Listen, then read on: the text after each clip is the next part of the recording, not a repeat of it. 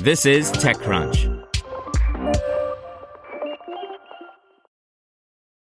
This podcast is supported by Tools and Weapons, the podcast hosted by Microsoft Vice Chair and President Brad Smith. Each episode features insight you won't find anywhere else from the center of the conversation surrounding emerging technologies like AI. Right now in the podcast, you can hear a special episode where Brad Smith lays out Microsoft's vision for a vibrant marketplace driving the new AI economy. To hear more, follow or subscribe to Tools and Weapons with Brad Smith wherever you get your podcasts. Want to learn how you can make smarter decisions with your money? Well, I've got the podcast for you. I'm Sean Pyles, and I host NerdWallet's Smart Money Podcast. Our show features our team of nerds, personal finance experts in credit cards, banking, investing, and more.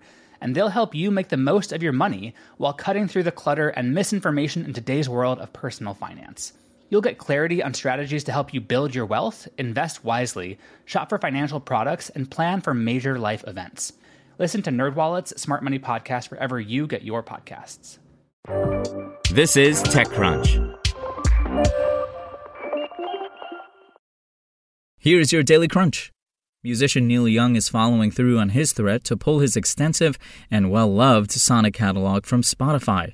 Young took a stand against the company's relationship with podcaster Joe Rogan this week, accusing Spotify of propagating COVID 19 misinformation through Rogan's hit show, which Spotify bought exclusive rights to in a deal reportedly worth at least $100 million. In other news, Apple patched dozens of security issues Wednesday with the release of iOS 15.3 and of macOS Monterey 12.2. iOS 15.3 fixes a total of 10 security bugs, including a flaw that the company says may have been actively exploited. The vulnerability is a memory corruption bug in IO Mobile Frame Buffer, a kernel extension that allows developers to control how a device's memory handles the screen display that could lead to kernel code execution. And Snapchat is upgrading its AR shopping experience with updates to both the shopping lenses inside its social app as well as to the analytics shared with Snap's brand and retail partners.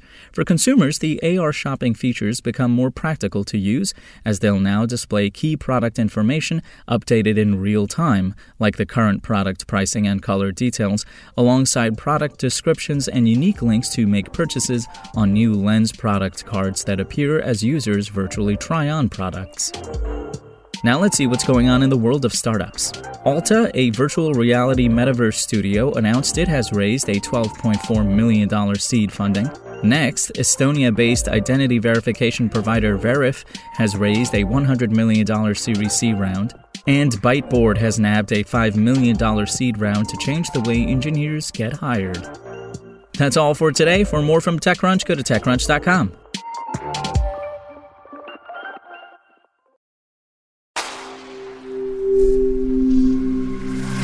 SpokenLayer. Want to learn how you can make smarter decisions with your money? Well, I've got the podcast for you. I'm Sean Pyles, and I host NerdWallet's Smart Money Podcast. Our show features our team of nerds, personal finance experts in credit cards, banking, investing, and more. And they'll help you make the most of your money while cutting through the clutter and misinformation in today's world of personal finance.